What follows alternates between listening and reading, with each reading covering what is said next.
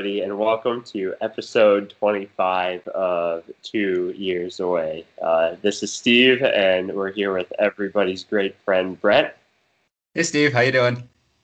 Great as always. Uh, here to talk about a fantastic show that we have planned for all you guys. Um, as as everyone knows, we're recording this here on the eve of the NBA Finals, the pinnacle according to some of the NBA season, not us NBA draft geeks, but um, many people, many people, this is the pinnacle of the uh, NBA season. And yeah, you know, um, if you aren't aware, uh, we have an exciting matchup between the Heat and Lakers that we are going to dive very deep into. But before we get into any of our NBA uh, X's and O's fun. Um, as we do with every podcast as of late, we are going to start off by talking about how we have been running the damn ball recently. Very important to talk about it now, given that football season is back in full force. So, Brett, how have you been running the damn ball these days? Uh, you know, I think um, the, the, the weather's getting a little bit colder, and uh, I'm kind of in the full swing of things with school. So uh, I've I have been running the damn ball recently by uh, switching to exclusively hot coffee recently. Um, I'm a big proponent of of cold brew and iced coffee throughout the summer, uh, but I feel like it's harder to enjoy a uh, a frigid beverage as the weather starts going south and we spend spend more time inside. Um, so in addition, just in addition to just having to drink more because having to drink more coffee because of uh, school, uh, the, the the switch to to uh, regular hot coffee has been putting putting myself in a real run on the ball mood recently. Do you I have a question for you? Does yes. does the extra hot coffee help you finish off those runs and get that extra yard when you're falling forward? Always does. It always does. It puts a little extra spring in my step. If you know what I'm saying. That's that's what we want to hear. That's what we want to hear on two years away here. Well, thank you, thank you for that, Brett. Um, we appreciate you sharing as always. um, all right, how have I been running the damn ball recently? Well, you know what I did this past weekend. I I, I, I don't, but I really hope you're going to tell me. I bought a brand new box of garbage bags. Yes, indeed. You need them. You know, you need them to keep grinding out those runs. And like, you don't. The last thing you want to do is run out of running out of garbage bags. Is kind of like showing up. It's like showing up for a game only with two solid running backs and having them both get injured. You know, before halftime. Like, what do you do without your running back for the rest of the second half? You know, just like run your quarterback. That's not going to work. Nah, fullback, fullback dive. Yeah, maybe, maybe. I mean, well, I, if that's what I wanted to do, I would have needed to buy some extra large garbage bags. But um, in case you're you anyone here was worried, my apartment is stocked with garbage bags, and since I'm one to use a lot of trash, uh, it will be fully stocked should there be an apocalypse this winter. So, sure, everyone's worried about that. I know uh, that's the first. Uh, that's the first place I'm going. So, uh, in case straight, of the apocalypse. Garbage, bags to my apartment. to, to, your apartment for your garbage bags. Okay. Yeah. Um, I yeah. Uh, I I will I will sell them on the on the open market if there ever comes to be a garbage bag shortage, like there's a Clorox wipe shortage. Um, and so this concludes the garbage bag section of the show. Uh, now we'll move on to talking about the NBA. So Brett, wait, I thought we were talking. I thought we were going to talk about the hockey thing that happened. Oh, uh, go Hawks. Yeah, Tampa all Bay right. won the Stanley Cup. I think. Go Hawks. Yeah, that concludes right. the hockey section. Um, all right, uh, NBA, Heat and Lakers. Um, okay, so what is what is the most like exciting part of this matchup, just for you as a general NBA fan? Um, I mean, I think it's the fact that we're at least seeing one thing that doesn't seem like preordained by the entire like happening in the finals of all things. Like, you know, especially coming into the bubble, I think after we we had a chance to see what 62 games played or whatever, um, 65 somewhere around there. Like, Um, you had a pretty good idea, at least you know, kind of like what we talked about on the podcast, what you're seeing from from other uh, other parts of the basketball media, which of course we are part of. Um, you know, I, I think especially and if you even if you looked at like what the odds were on each of you know the top three teams to get to the finals, the top three teams being the Clippers, the Lakers, and the Bucks, I believe in that order. Um, you know, it, it kind of seemed like one of those was, you know, it, it seemed like both of those were kind of inevitable. Um, so to have the Heat kind of come out of nowhere, just as a whole, I think is the most overall exciting part because we haven't really seen that in recent years, right? Like, I mean, we had, you know, four years of Cavs Warriors. The Raptors were were a good story last year, um, obviously, but I think for something completely unexpected. This is the first time in a while that that's happened. I think that's the overall just like coolest part of it. Yeah, I, I think I, I, totally agree with that. When looking back, it really this last decade, and, and, and a lot of it like has to do with LeBron. To be honest, like the the mm-hmm. have just cruised. It's kind of a combination of LeBron and Curry. The, the Spurs being, you know, continuing to be dominant in their resurgence, you know, under Kawhi back in the earlier part of the decade I mean, you hmm. really have to go back to 2010 when the four seeded Celtics upset LeBron in the second round in, in what would be his last year in his first stint with the Cavs. Like that was an upset, you know, like a four seed, yeah. and they, they got to game seven of the finals. And the, the other, um, the other real big upset would have been the year after that when I think the Mavs is the a three seed ended up winning it all against LeBron. Yeah, because um, you know, you'll remember the like the Mavs always choked. You know, so right. no one was like picking them as a legitimate finals contender that year. And I think they ended up in a situation perhaps where like um they ended up playing I don't know if like if, if a top seed got beat early that year, um, but they kind of ended up with an easy road to the final because of some upsets like ahead of them in the playoffs. And so, but yeah, the, the point is like the Heat as a you know five seed being in the finals is pretty like unprecedented in the NBA.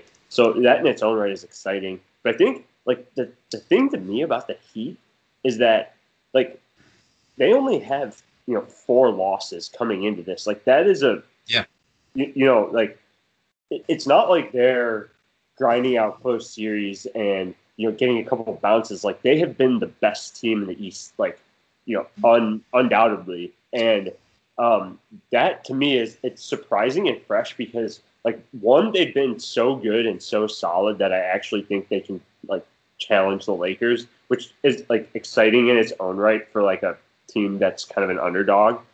Um, but and you know then on top of that you get like the LeBron versus his former team um, storyline as well. But even there's there's no remnants of, of players on that team still, so it kind of like feels like a fresh matchup too.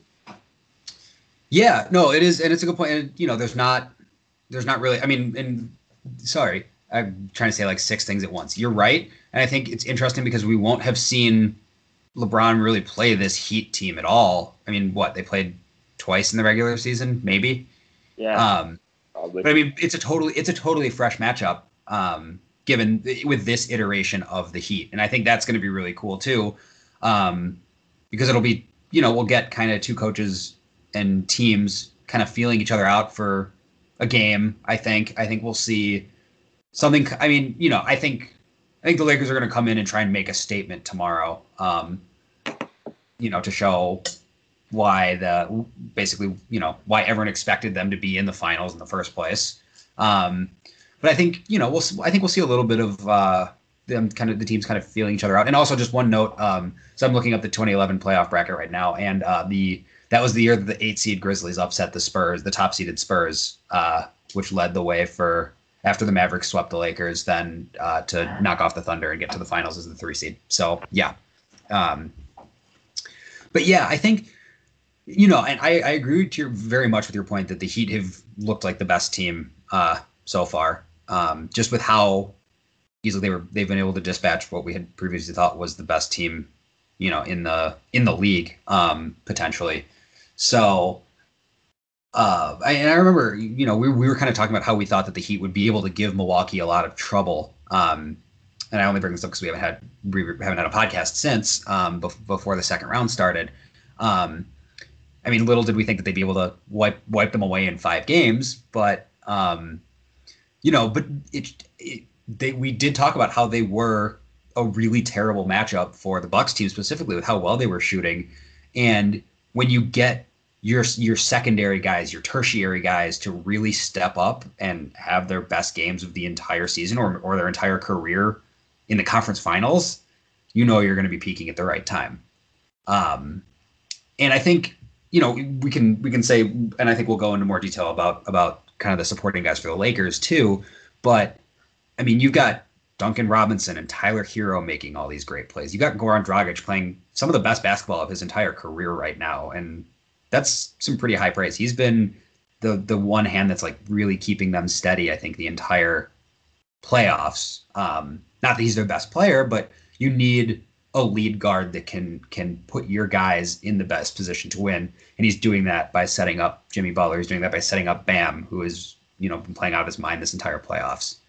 Um, this is this is the first team that really feels like that 2004 Pistons team, where yeah. it is it is it, there is not a you know I mean there's there's Jimmy obviously and there's Bam, mm-hmm. but um, there's not like a A list superstar on this team. And so it, it has the feel of more like, you know, more equal, move the ball, uh, move without the ball, um, mm-hmm. you know, cuts, back picks, um, and and great scheme, great coaching design.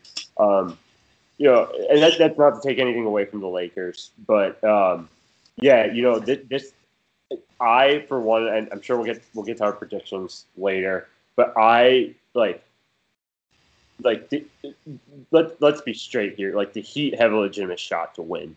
You know, there there is no uh, there is no like this isn't like a one sided final like some of those Warriors Cavs finals were. Um, you know, have been in the past. Like I, I don't I at this point like I'm still like kind of a coin flip in my head. But get getting getting started and diving deep into the matchup. So one thing I want to talk about specifically so I I believe that this is the first team that the Lakers will face where there will be not not just one, but you know potentially two to three guys that can guard LeBron one on one on defense. And I want to talk specifically about that and how that will make this series different than any of the other series that the Lakers have had so far. So, what are your thoughts on the, the ability of Heat defenders to uh, lock down LeBron better than any team he's faced yet. Um, I agree that there this is going to be the best kind of collection of of wing defenders. Plus, you know, you can throw Bam on him too if you really want to. Um, but I think I think the interesting thing that we're seeing with LeBron this year overall is he's operating so much more as a distributor than he probably ever has, and I think you know that that kind of creates a whole different set of challenges for these Heat defenders. Um, and I think you know because the obvious instinct when he wants to when he when LeBron is driving is to just help off him and and kind of make make him give up the ball. But he's been doing so well and putting his guys in position to succeed this year. And yeah, he, I mean he might be throwing the ball to Kentavious Caldwell Pope and Danny Green and those guys, but you know there's a lot of playoff experience there. Um, but I think having continue like you know things didn't really make sense for the Nuggets until Dan, until not Danny Green, um, until Gary Harris got back, right? Like, you know, it, it, was hard for them to play defense, and that helped. And having three different guys, Iguodala, Butler, Bam, um, you know, you can give Jay Crowder a couple possessions on him. Yeah. yeah. Um, you know, I, it'll help to have the fresh legs. Um, I'm interested to see kind of how they start. Yeah. So you know the the thing that's interesting. So in in my like observation of LeBron is um, what what stood out to me in these early playoff rounds, and I, honestly, like I think this is part like it would have been different had they were playing Clippers, but um, his ability to initiate transition offense yeah. has, has been like astoundingly impactful in all these series um, yeah, you know, like I mean, you know, once in a generation half court player, you know, like not like discounting that at all. But where I feel like he really leaves his mark on games are when the game's leaning in the balance and he he initiates offense in transition. That because of you know having like a rim runner like AD and the shooters um, and like you know guys that kind of know how to operate in transition. Even like a guy like Caruso, you know that like knows how to run with him in transition. Like that's where we saw him super effective on the Heat. Um, and he kind of went away from that on the Cavs because that wasn't, you know, totally their their game. Um, I just I don't think those opportunities are going to be there as much against this Miami team. Like that's they're they're too disciplined, and that's not like their scheme to, to run with them. I was going to say I think there. I think I read something right before the playoffs started where I think the Heat play at one of the slowest paces in the entire NBA. Um, and you know, there's nothing wrong. with I say that as someone that that willingly watches Wisconsin basketball. Um, like you know, it can be good to be methodical, and I think the Heat are really going to have to clean up their not not that they have anything to clean up per se, but like really make sure they're playing clean in the half court um, and not kind of gas themselves uh, by trying to play in transition. They need to really stay, and that's where having a guy like Dragic comes in to really kind of set your guys up and run the offense um, so you can make sure you're taking good shots in the half court and kind of limiting transition opportunities. So let's let's move to the other. Let, well, okay, no, actually, first before we do that, all right, let's let's talk about the the, the matchup down low, um, particularly yeah. with Bam and Anthony Davis. Um, and and uh, granted that they may not end up matched up on each other all the time when they're out there at the same time, but um, I guess who who has the edge there? I mean, I I can't say. Uh, it'd be I think it'd be doing a disservice to say that Anthony Davis doesn't have the advantage. Um, you know, he's been playing really well this entire, for the most part, this entire playoffs. Um, and you know, he's I mean, not that he has like significant playoff experience, but he's regarded as one of the best players in the game for good reason. Ooh, that's my fault. Um, I was looking up some stats. Um, but yes, I, I think, and I, I, again, to your point, I don't think they'll be matched up on each other that much. Um, I think we're more likely to see Bam on Davis than Davis on Bam.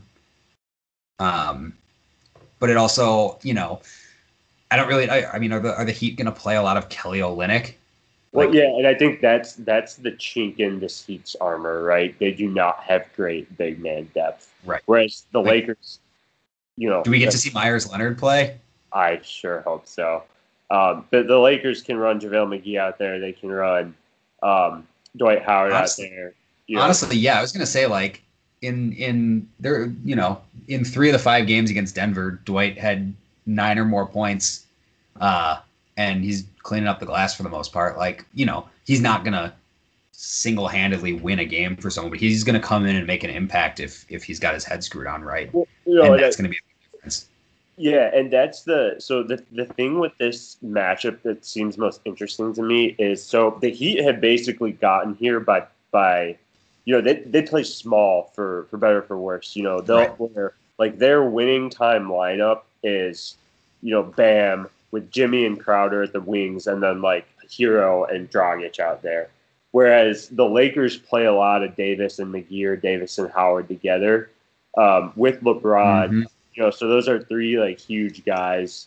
Um, you know, and then like they'll often go, yeah, like they might have Rondo out there, or they might just play Paul, Caldwell Pope and Danny Green and just surround them with shooters. Like it's it, it's just like how do the Heat match up to that on defense with that like small ball lineup? You know, I, I don't know. So there's gonna you're gonna end up with some wonky matchup, and I think that's where your point about you probably see more Bam on Davis than you see Davis on Bam. Like that that is a convenient way that the Lakers can uh, confront Bam on offense by just you know you throw JaVale McGee on him, you don't risk Anthony Davis getting into foul trouble. You can still put Davis on someone like Jay Crowder, um, or even like a a Kelly Olynyk if you're running him out there. Um, so in in in some ways, that matchup does favor the Lakers. Yeah, yeah, I think I think like overall personnel wise, like it would have made a lot. It would have been a lot better for the Heat to be playing the Clippers at this point. uh, just based on how they'd be able to kind of initiate their uh, their their their game plan. But yeah, I I mean, yeah, like like you said, the the Lakers have no problem rolling out a really big lineup, um, and that that works for them, especially because then you know you could even you can throw Davis and and either Howard or McGee out there. You can throw Kuzma in there if you want to. Then you've got LeBron, and you can throw in another another shooter.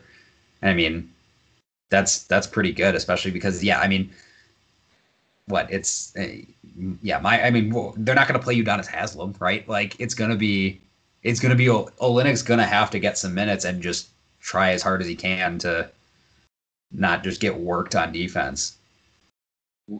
So let's talk about the other guys some more because I think, you know, Tyler Herro and Duncan Robinson, kind of their stories, I think, have been well documented. The struggles mm-hmm. of Danny Green have been well documented. The the eternal glory of Alex Caruso has been well documented. Playoff Rondo is a phenomenon, very well documented. I mean, where does all this shake out with the with the supporting casts? I mean, so I'm I'm I'm looking at the the box scores from from some of these Heat games against the Celtics. Uh, guess how many players got more than five minutes in Game Six for the Heat? Uh, seven. It's exactly seven, and everyone played. You know, besides Solomon Hill was playing uh, 27 minutes a game. I, you know, that's that's it's a lot to ask. Uh, I think, especially at this point. But I think, honestly, like you, I think I could see Derrick Jones getting some more playing time just for like a defensive purpose. And um, like I think, it, well, it, well, it, I, Iguodala was one of those guys. Oh, I didn't. I didn't realize. Oh yeah, so the, the eight the eight guys who played for the Heat in Game Six, uh, Adeb- Adebayo and, and Butler both played 20, 39 minutes. Duncan played thirty three. Uh, Dragic played thirty. Crowder played thirty. Herro played 35. Iguodala played 27 and a half, and then Solomon Hill played five minutes. Um,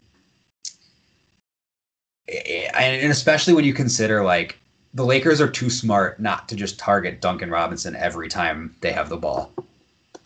You know, uh, especially if he's going to be in the game that much. So that might also impact how how the the Heat kind of format things. But I mean, once once you bring Derrick Jones off the bench, you're stuck with Meyers Leonard, Haslem, Olynyk, and Kendrick Nunn, who's barely played this entire playoffs.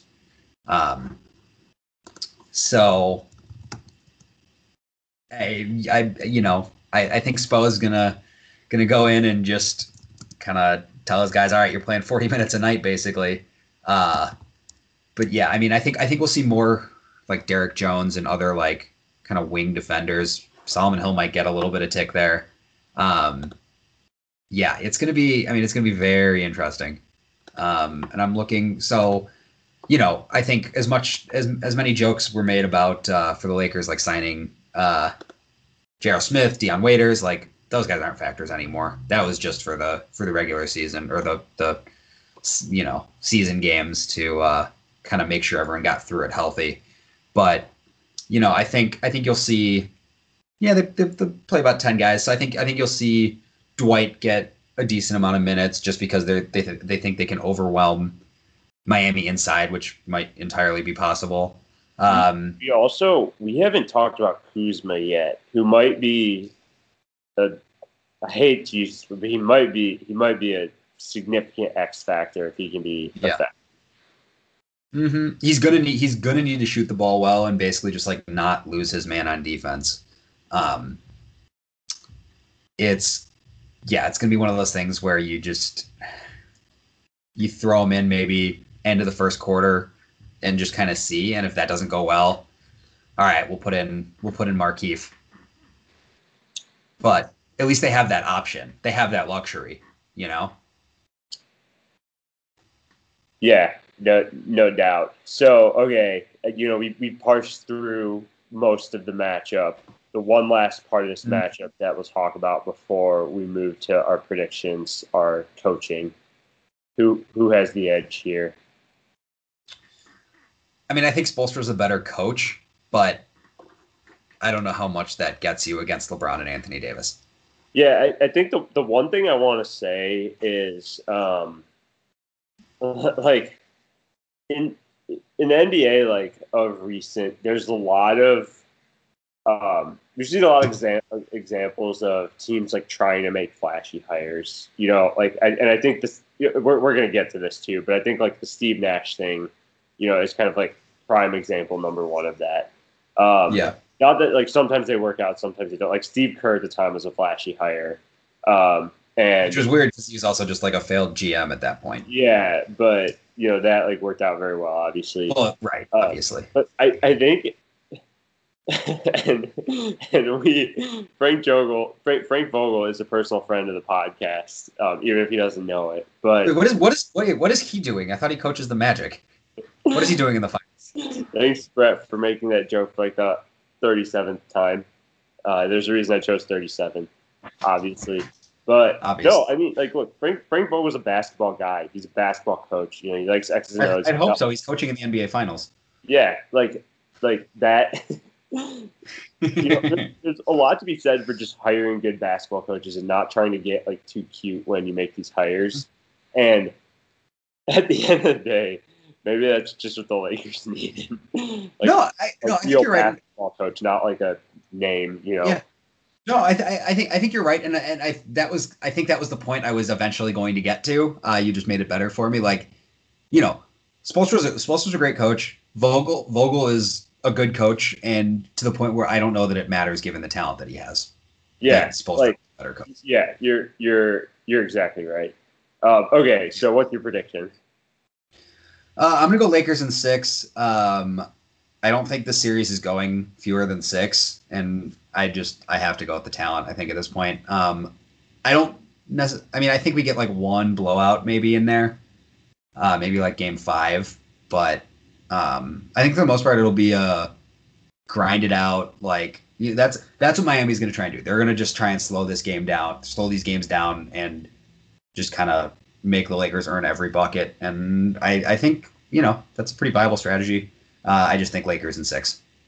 I actually 100% agree with you. I like Lakers in six as well. I really want to pick the Heat. I like, really respect them. I really enjoy Mhm. watching a lot of their players.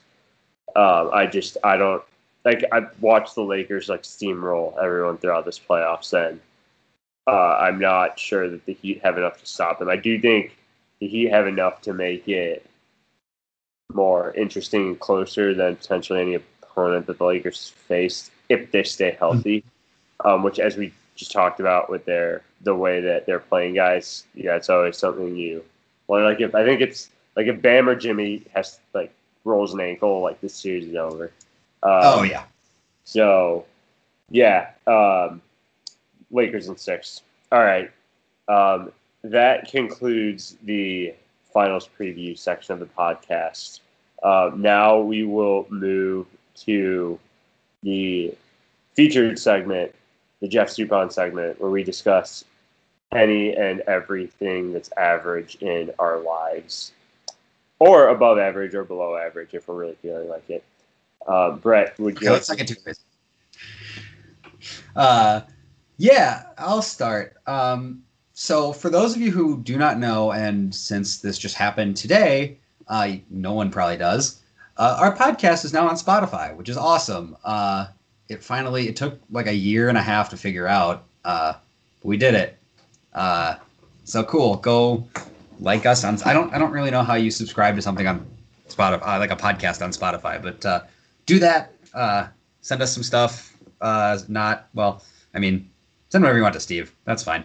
Uh, but no, uh, give us give us some uh, some nice old ratings on on uh, iTunes, five stars, please, all that good stuff. But when I like when I did so when I did I'm getting I'm getting there. Don't worry. So when I signed up for the uh, like when I finally submitted the Spotify thing, uh, there's a set there's a section of, of the pods podcast hosting site we use uh, that lets you kind of seek out at potential like sponsorships.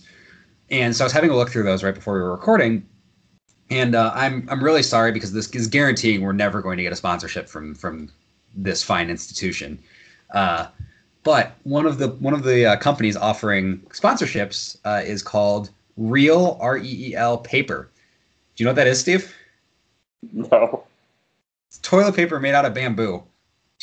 Uh, yeah, it's sustainable. It's eco-friendly. Uh, biodegradable. Actually, it sounds like a pretty great product, but like, I don't know why I'm picking on them specifically. I just I feel like anyone that is on this page that we could potentially like could potentially sponsor us for like five or ten dollars. Like, I just want to know where you are as a company if uh, if you're if you're going there. Um, I'm sure it's a great product. I'm sure it's uh, a lot more comfortable of a product than other products similar to it than I've used. Uh, but yeah, I just I don't know. I feel like if you're if you're at that stage of, of advertising, you gotta gotta take a look and wonder what you're doing with your business. You know what the you know what the best part of this is? Is that my Supon segment isn't that unrelated to toilet paper. all right. With, with that.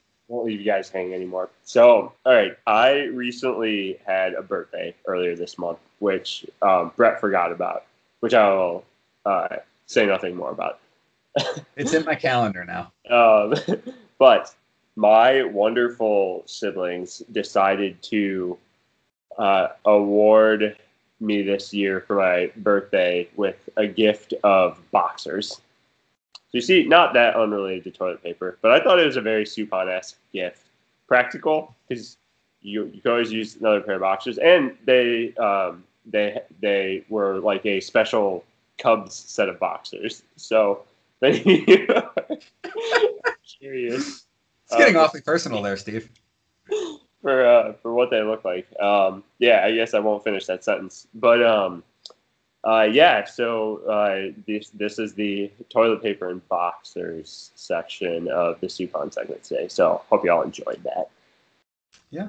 Um, okay. So before, before we move on to coaching, before we move on to coaching, I uh, I have one question for you. Uh, who's paying Goran Dragic twenty eight million dollars this offseason? because he is an unrestricted free agent. And is it going to be the New York Knicks? um, do you want the funny answer or the semi? I will take. Answer? I will take any answer you want to give me. The funny answer is the Phoenix Suns. Oh God.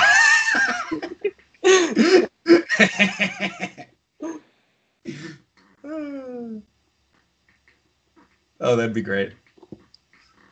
Yeah. Um, the uh, the more serious answer is um, uh, I really want to say the Charlotte Hornets, but it probably is more likely to be the New Orleans Pelicans. Interesting. Huh. Yeah. Anyways, sorry. I was just wondering if he was an unrestricted free agent at the end of this year, and it turns out he is. That's it. He's looked good in the Bulls jersey, right? Yeah, maybe. I mean, he's 34, but sure, why not? Um, all right. So, um, other stuff that's been happening in the league. Um, so, wanted to talk about all this coaching craziness that's happened. Um, let's start with Tom Thibodeau. Conversation went between the Knicks brass? Eh, you know, yeah, we need to like get younger, right? And you know, like build around some young stars. Hopefully, like draft good guys. Who would be the best coach for like the young talent that we're trying to build here? oh wait, Tom Thibodeau. I think the only the only thing funnier than the Knicks getting the eight pick would have been them getting the two pick and taking LaMelo, and Thibodeau just running him into the ground. Or not playing him at all. Or not playing him. Yeah, there would be no in between. He either would never come off the bench or he would be run into the ground. Um, I want to know. I think my, my biggest question is: Has his voice gotten any less sounding like he's like perpetually dehydrated? Because he hasn't been coaching for a while, and like I feel like he doesn't yell as much when he's not coaching. You know that though, like I feel like when I, I I feel like when I've seen him on the studio shows and stuff, he's been talking more like you, person. How do you know? Do you know that he's not like coaching like four different high school teams on the side and like just? He's famous enough where I think we'd know that. Maybe. Um, I mean, you know, like like someone that big that like, I mean, like what when when Jim Calhoun went to go coach that D three team, it was like one of the biggest stories in sports for like a week. yeah, you're right. Uh, Uh, I just I feel like if you're if you're at a certain level of fame, it, you know.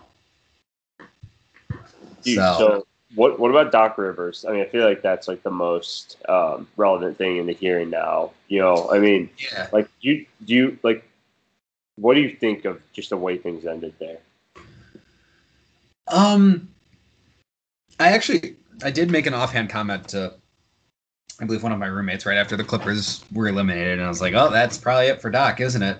I wasn't like really being serious, but it kind of like, you know, when you have what technically a two-year window with Kawhi and Paul George, given how their contracts are structured, like you expect to at least make the conference finals. Like if you're there and you lose to the Lakers, like in six or seven games, like fine, whatever, like acceptable. Um, but the the way the way things ended, like I I don't know. That's you know it'll leave a bad taste in in your mouth. And actually, it's kind of interesting. I maybe if they weren't run by Ballmer, like or a kind of a tech CEO guy that kind of has the mentality of like always needing to have the top of the line sort of deal. Not that that's necessarily how he thinks, but like who knows. Um, but anyways, so I guess like Doc's been in, Doc had been in LA for a long time, and like have any had any of his teams really even come close to hitting their ceiling? Yeah, I mean, uh, Like- like, this, you these know. are conversations. Like, I mean, yeah, like, you know, I, I think that's an incredibly, uh, it's an incredibly like candid assessment of, of him. You know, I mean, like, what was Lob City's peak? Like, did they did they even? I don't think they made a conference finals. I don't think so. Yeah, like so Uh, that that should tell you enough there. Right. Yeah. The yeah the Clippers have never been to a Western Conference Finals. Um. Eek. Yeah. I mean, you know, and it's. I'm not going to pretend that you know if they had if that team had been in the East, they're probably in the finals four straight years. But like, well, actually, maybe not. But like they're they're in the they're in the conference finals for you know I four mean, straight the- years. the- so the, the But- 2008 Celtics and the 2010 Celtics, I think, reached their ceiling. Um, but that's well, yeah, yeah, Yeah. But I mean, ten years is a long time. yeah, yeah. I, I, I don't I don't know that. The thing is, though, I bet there's there's four or five teams that would probably take Doc Rivers as their coach right now. So yeah, I, I mean, I know, I know we've we've talked about this privately, and I think I think I think Philly makes the is is his most likely landing spot, um, just because like who in their right mind wants to wants to coach that Houston Rockets roster right now? yeah. Well, an interesting place. an interesting place. Wait. So did okay. Wait. Um, okay, so yeah, open jobs, Oklahoma City. Oklahoma City, the Rockets, Philly, and the Pelicans.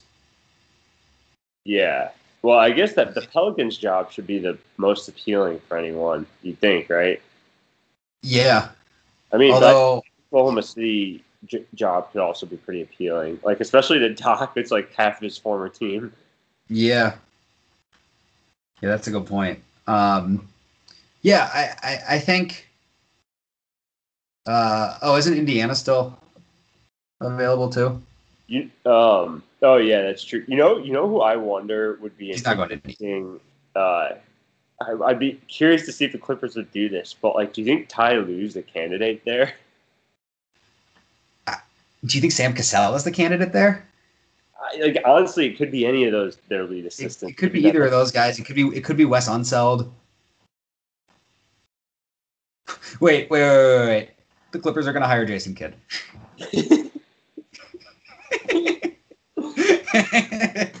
Okay, I think I think Kenny Atkinson probably goes to Oklahoma City. Like that just seems to make sense. I was gonna, I was gonna say either there or New Orleans. Like that's kind of his mo, right? Like kind of take the young core and make them competent, and then see what happens. Because I mean, we- he's never really gotten to fully realize like actually seeing the team be good because KD and Kyrie came in. right? I and, and you know, I mean, I I I I'm a big proponent of Kenny Atkinson. I think I think he's he's very good. Um, but yeah, I think I think he's I think he's a candidate for mostly OKC or New Orleans. Yeah, people should be. People really should be like doing everything they can to get that New Orleans job. I feel like. I feel like that's. I'm with you.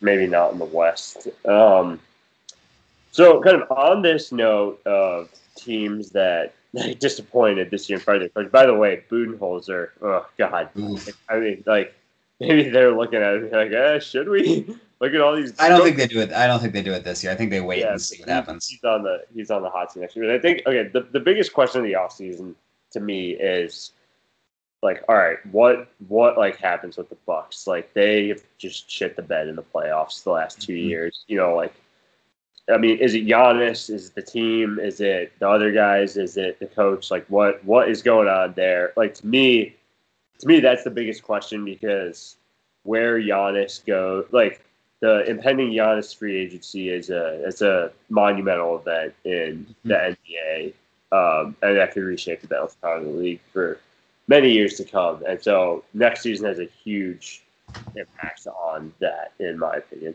I think you should go to Charlotte honestly, like Giannis is one of those guys that just like he doesn't need very much. Like he doesn't care about all that superficial crap. Yeah. Like yeah, I like Charlotte's the the funny extreme example, but the scary extreme example is like that he just goes to Toronto and is like, yeah. I want to play for a good coach in yeah. like a city that is cool, um, in like a system that'll work for me. You know? Yeah so yeah, I mean with with with the Bucks specifically, like I think once they learn how to not or how to play defense against three point shooters, I think they'll be a lot better. But you know, you, you notice, but you, but you did notice all the you could see the adjustments that the Heat specifically made against them in you know the the conference semifinals, where it's like they just walled off the paint. That was it. Like, you know, I mean, it, it didn't help that Giannis got hurt, but like that, that's basically what Toronto did the year before. Yeah. Right, right, right. I'm sorry, I was just using, but yes, yes, no. There's there's a history of teams just being able to wall off the paint in a series, and you know he's getting better at passing, but you know your dude's got to make shots. And but they but but that's the thing they they they can score, but you know we didn't see this with them the last two years where they were just hemorrhaging points on defense. I mean, it was ridiculous. Like, and I and I know I, I think I mentioned this on our last episode, but like that game against the Nets in the bubble that they lost because the Nets were just getting open corner three after open corner three after open corner three, and it's like, well, once you play a team that can actually shoot those threes with any consistency, like Miami, you're screwed, and that happened. so I, I don't know what they got to do. I don't know who their defensive coordinator is, but they gotta they gotta figure that end out, and then you know they can live with not shooting really well all the time. Yeah, or they just got to hire a defensive coordinator. yeah, I mean, I don't I don't know I don't know if they have one per se. Um, I know a lot of people really like uh, Darvin Ham as a potential NBA coach, like head coach. Um, but yeah, I mean, something something's got to happen. Like you know, the offense plays to Giannis's strengths. Brook Lopez learned how to shoot threes. Like they have the shooters. I would get rid of Bledsoe if you can, but I don't know if that's going to happen. Bledsoe just totally disappears all the time. I have a shocking number of friends that are Bucks fans, and as I'm sure you do too. Yeah. Like yeah, so they, like four. They, yeah, yeah, probably around that for me too. Um, they are not happy. No, they're not. And it, I mean, there's a, there. I can I can I can do my whole spiel on sports fans from the state of Wisconsin at a different time, but like, yeah, no, I, I mean, like, granted, I wouldn't be either, right? Like, you have a two-time MVP and you can't get out of the conference semifinals, like, that's not a great look. But well, um, I, I think the other the other two teams I wanted to talk about were Denver and uh, the Clippers, who we were just talking about. So, mm-hmm. think first the sad story. So like, you know, where do the Clippers go from here? You know, I think uh, popular wisdom would say they you you all right, you get your new coach and you run it back. Um, well, make kind of tinkering on the edges because there's not like that much wrong with that roster kind of on the surface. But is it that simple? Um, so I think I think what what they really need they need they need quality big men. Like they need a couple really quality. Like Harrell got outplayed by Jokic. Just all every single game basically. Um, and you know I think he's good for what he is, but I mean you need you need someone a little bit bigger that has that can shoot, right? Like when you're when you're t- when your two main players are ball dominant like wings, you need to be able to stretch the floor with your five man, and you know, and that's why we that's why we saw like lineups with with Marcus Morris at the five because he gives them that, but that's not really sustainable. I don't think. Yeah. So Jokic like that. Right. Yeah. Right. Yeah. You can't. You can't play against Jokic like that. So I think you try and find some something. I mean, I don't know. I don't know what that is. I don't know where they're. Oop. Uh, I just did something on Skype. Um, I don't know where their pick is in this draft this year, or what that would even get them. But like, you know, you I I, I think you, you know because Zubac isn't anything special. He's solid filler, but um, oh god, yeah, they have one draft pick and they have one pick at the end of the second round this year. So like, that's not happening. But you know, you would have loved to see them take like a. Just looking at who's kind of around, like Zeke Nnaji, Isaiah Stewart, like someone that could give you quality quality minutes at, the, at one of the big positions. Um, well, you, you also wonder if they could package some of their like guard shooters for like a big. yeah, But that gets tricky when it's guys like Reggie Jackson or Lou Williams. Yeah, like no one, no one, no one wants Reggie Jackson. Like the only attractive piece would probably be Shamet, but you don't want to give him up. Oh yeah, yeah. Um, so it's you know it's it's and they've left themselves without a lot of flexibility because the Thunder have all of their picks. Right. Um, So I mean, hey, there's there's a price there's a price to win. no, there there is, and you know, you still have two of the two of the you know premier wing players in the league. Like, you know, if Paul George can figure out how to get his head out of his ass during the playoffs, that would help. Um, but I think I think you know you can make some upgrades over Beverley and Lou Will at the point guard spot. Um, and you can you need to make at least one one improvement uh, in the kind of in the post. Yeah. Um, yeah. So we'll, we'll we'll see how that plays out. I think the other other interesting team to talk about their future is the Nuggets because I Mhm. know we had said like we we had called them out in particular on our last podcast as a team that needed to kind of show us something um, before we I'd say they did. questioning what they're doing. And yeah, they, you know they did hundred percent. Yeah. Um, and so, you know, now the question is how high is the ceiling for this team?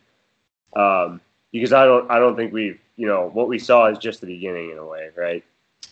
Yeah, I agree. Um, I think that the, um, I mean, you know, if if Murray's gonna stay at this level, like that gives this team a whole new whole new ceiling. Um, I mean, you know what you're, you you know you know what Jokic is, and that's fantastic. Um, you know, you still need. I think. Well, and I think the interesting thing is Millsap's off the books this year uh, after this season, and he was thirty-five million dollars. Like that gives them a lot of interesting flexibility to play with. Um, you know, I you know you want to keep Jerami Grant around, assuming it's on a reasonable contract, and I think he is for another couple of years. An interesting thing to do would be would to kind of see what you could get from Michael Porter. I think. Um, Or he could be your third star, like, or he could yeah, be right. yeah. Like, but I'm saying like he's Yeah. he's never. I don't know if he's ever going to really learn how to play defense, and that was the thing that you could you could tell that the Nuggets were missing. Like the Nuggets kind of looked out of sync until Gary Harris came back. Well, and I mean, just I mean, and even like Gary Harris, a good guard defender, but like they didn't have an answer for LeBron. Right, and that's that's what I'm saying. Like you could you could really make some things happen with Porter, a pick, and all that cap space. Um, especially if Millsap comes back at a at a reduced on a reduced deal. Can you imagine Giannis in Denver? That would be so much fun. That'd be so good. Um, so yeah, I, I think that like I mean I, I you know I don't I don't know you know you know the, the the the more interesting trade that I'd be curious about would be depending on what Toronto like views their window is like yeah you package Porter and some picks for Siakam. Siakam. I don't think Toronto would do it, and I don't know how the money would work. But I mean, just looking looking at like I mean, none of these none of the free agents this year kind of fit that mold. I mean, you've got DeRozan, which would make be would be interesting, but like you don't want Hayward, you don't want Gallinari. You don't want I mean VanVleet doesn't really fit there. Actually, Malik Beasley would be interesting there. But he's restricted. Um and then you've got guys like uh like Bogdanovich and kind of other dudes with. Oh, Jer- so Jerami Grant has a player option, so he'll opt in next year. Um, you know, actually, Tim Hardaway is kind of an interesting. Doesn't help their defense though. Yeah, that's true. Yeah, so I mean, I I don't know I don't know what you do with that with that thirty five million dollars, um, but yeah, I think I think they, they like you like you said like you need wing you need wing defenders uh, if you're going to seriously challenge the best teams in the Western Conference over the next five years. Um, and yeah, it's you know they have they have the two stars, and that's a really important place to be at. And they have a couple really solid role players. I think you just have to make a decision on if you're going to really keep Porter and try and develop him or deal him this offseason. Yeah. So our message to Denver: get get some wing defenders. Yeah. Do they, um, do they have a pick this year? Uh, oh yeah. So they have their own. I mean, actually, they're they're kind of in the spot in the draft. So I think they're they'll have the twenty second pick, I believe. Uh, there's a lot of really interesting guys. Maybe not. Maybe these guys that aren't necessarily like ready to play in the NBA next season a, a lot and be the wing defender, but like you've got some interest. I mean, like Josh Green, Jaden McDaniels, Saddiq Bey, like you know, guys that can play and project as positive defenders. Um, we'll see if they can uh, kind of match mean, up. A late first round pick isn't helping you win next year. No, no, but, no, no. Um, no I, I, think I think um, I would bet more on Grant making a leap or Porter making a leap um, than than that, or even in yep. the like the prospect of gutting your team for a third legitimate star. I mean, just there's still a lot of potential on Jerami Grant, um, you know, to turn into that third like superstar. And so, you know, I, I don't know. They, they've got a lot of positive momentum going after kind of a disappointing finish last year. They're, mm-hmm. they're going to continue to be a good regular season team, which will give them that kind of seating benefit. Yeah. And, uh, yeah, you know, so a lot to be excited about if you're a Nuggets fan uh, for sure, especially after the heart they they showed. Um, before we leave you guys here, um, as always, we are going to fire someone or hire someone. Brett, do you want to go first? Sure, uh, I can do that. Um, so this is this was kind of hard decision. I had I had two two things I wanted to fire people for. Um, and I think they're meh. Okay. Uh, I want to fire Steve Javie, um, who, for those of you who don't have the same ire that I do, is the guy that on the ESPN NBA broadcasts is the ex ref they'll bring in to carry the water for the refs whenever they blow a call. Um, he is famous for being called out to his face by Doris Burke when he was just horribly, horribly wrong and just refusing to admit it.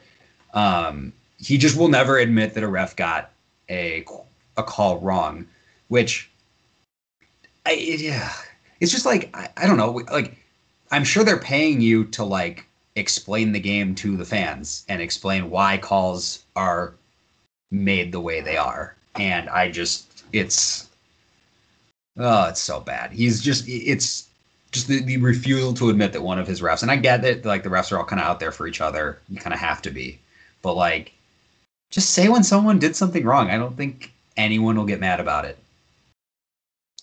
Yeah, you're not the first person I've heard make that comment. So yeah. um, I hear you. I believe you. I've seen it firsthand. So yeah, I'm I'm I'm not going to stand in your way of firing him. Yep, that's it. Um, what do you got? Well, on a on a positive note, I'm not going to fire anyone today. I'm actually going to hire someone today. Whoa! I'm going to hire my new doorman at my building. um, my new doorman and I, um, actually, because I was I was wearing a pair of Jordan Brand Michigan basketball shorts one day when I was going to pick up a package. Um, him and I just started talking and kind of found out that he uh, actually played college basketball at Western Kentucky. Oh, cool. From the uh, from the kind of inner city here. Um, okay. So you know, like kind of, you know, uh, got on good terms with this guy. It's always always good idea to get on good terms with your doorman for people Absolutely. that have never lived in a building with a doorman before.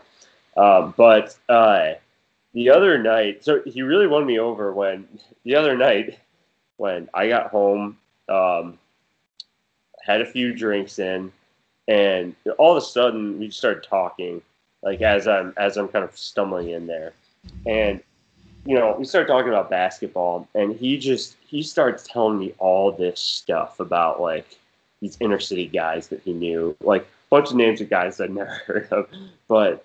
Um, you know, he had the scoop on, yeah, you know, everyone from Derrick Rose to Pat Bev to That's awesome. to Anthony Davis, um, uh, to, yeah, to Trick or Treat Tony. Um, he knew the scoop on everyone. And Brett, I think the only solution is to have this guy on the podcast because this guy is a wealth of, of knowledge about basketball. I, it was like the great, I honestly, like I looked up, I, I taught, I literally had spent an hour talking to him on Friday night about basketball. Amazing. Um, epic. I'm down to have this guy on the pod. Yeah, maybe he'll be there uh, next time we record one in person. But yeah, yeah. Uh, definitely hiring the former Western Kentucky basketball player who works in my building now. So I mean, good thing he was already hired. Otherwise, we wouldn't be talking about him. I have nothing better to say than that. Um, so, as, as, a result of that, I think it's best that we end here while we're still on top thank you all for tuning in to this wonderful episode. We hope you enjoy the NBA finals and hope you are getting excited for what's to come after the finals, uh, specifically the NBA draft, as I know we will be excited. Uh, feel free to reach out to us on any of our various social media platforms and uh, send an email to Brett. yeah, you almost had it. Almost had it. Uh, send us an email. It, but Brett, you can send us home here.